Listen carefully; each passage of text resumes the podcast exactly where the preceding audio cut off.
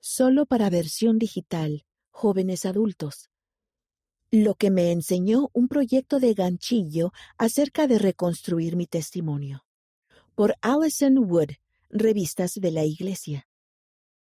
Un pasatiempo que tuve durante la pandemia me ayudó a entender el proceso de desarrollar y fortalecer mi fe. Rebusqué en el viejo y polvoriento recipiente con el ángel en la mano. Había tejido a ganchillo la cabeza y el cuerpo del ángel, pero necesitaba hilo amarillo para completar el halo y las alas, y no estaba segura de si lo tenía. Había aprendido a tejer a ganchillo cuando tenía once años, pero después pasé alrededor de una década sin siquiera sujetar un gancho. Fue solamente durante la pandemia que el ganchillo se había convertido otra vez en uno de mis pasatiempos y tenía un proyecto ambicioso. Estaba tratando de completar un juego completo de figuras para un nacimiento antes de Navidad.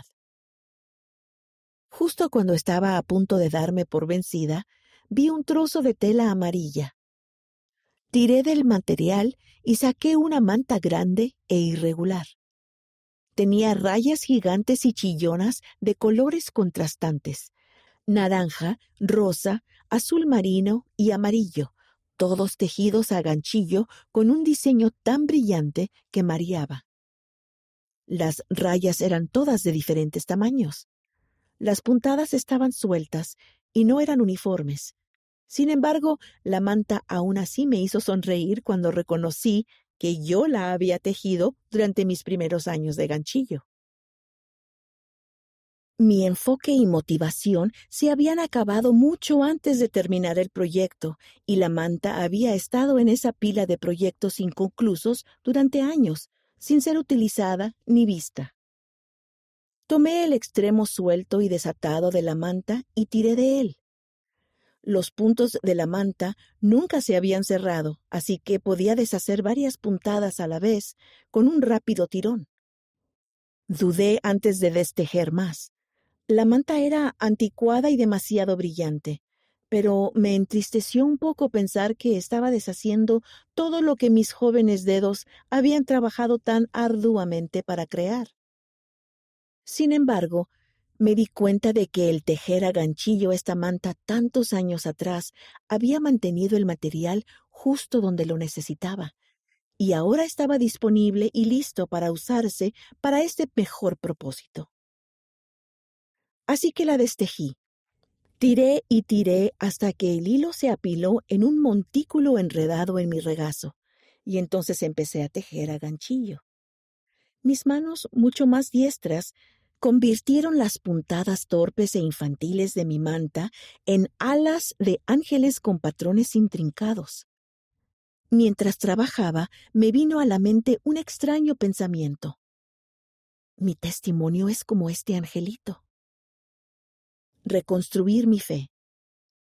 Aunque el pensamiento me hizo sonreír al principio, cuanto más pensaba en ello, más me daba cuenta de que era verdad. Mi testimonio, al igual que mi pequeña manta, al principio había sido una construcción sencilla e infantil. Entonces llegó el proceso de destejer, cuando ciertas cosas pusieron a prueba mi fe. Era como si las puntadas sueltas y torpes que habían formado la base de mi testimonio se estuvieran deshebrando. Finalmente ocurrió la reconstrucción. Cuando dejé de aferrarme tan firmemente a lo que había tenido antes, comencé a confiar en el Salvador y permití que mi testimonio creciera y cambiara. Este se había convertido en algo mucho más hermoso, algo más profundo y significativo que lo que yo había podido crear de niña.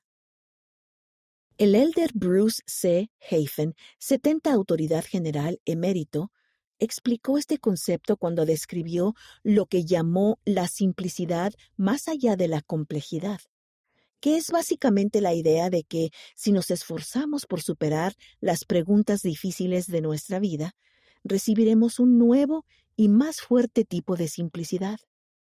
Él explicó que nuestros túneles de ambigüedad están ahí para enseñarnos, no para atormentarnos. Es por la fe que escogemos conscientemente crecer a través de la complejidad que nos permite ver con los ojos y el corazón bien abiertos. Cuanto más pensaba en ello, más me daba cuenta de que no solo mi testimonio había seguido ese modelo, sino también mi vida. No sucedió todo a la vez, sino que poco a poco, gradualmente, me había transformado. Por medio de Cristo había cambiado. Por medio de Cristo había afrontado la adversidad y había llegado a ser algo nuevo. Conocer a Cristo como nuestro Redentor. Este proyecto de ganchillo comenzó como un pasatiempo durante la cuarentena, pero terminó siendo el recordatorio perfecto de la influencia de Cristo y la celebración de una nueva vida. Porque eso es lo que Cristo nos ofrece, la oportunidad de convertirnos en algo completamente nuevo. Celebramos al bebé de Belén, porque sabemos que ese bebé creció para convertirse en alguien que podría ofrecernos la oportunidad de crecer, cambiar y ser sanados.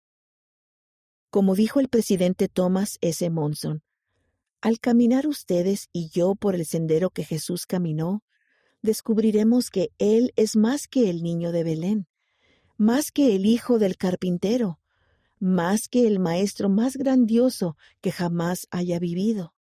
Llegaremos a conocerlo como el Hijo de Dios, nuestro Salvador y nuestro Redentor. Si bien el nacimiento de Cristo fue un acontecimiento milagroso y maravilloso, mi celebración de Navidad se profundiza y enriquece al recordar exactamente por qué las nuevas del ángel brindaron tan grande gozo. Como profetizó también el ángel, y María dará a luz un hijo, y llamarás su nombre Jesús, porque él salvará a su pueblo de sus pecados. Al celebrar el nacimiento de Cristo, también podemos recordar la esperanza de una nueva vida y las segundas oportunidades que Él nos brinda. La Navidad es una época maravillosa de tradiciones y de dar, y también puede ser una época para fortalecer, o incluso reconstruir nuestro testimonio. Podemos permitir que el Señor, con su habilidad y sabiduría, nos convierta en algo mejor de lo que podríamos haber imaginado. Allison Wood es editora de la revista Liaona y de la publicación semanal para jóvenes adultos. Le encantan los buenos libros, el pickleball, tocar el violín y su esposo.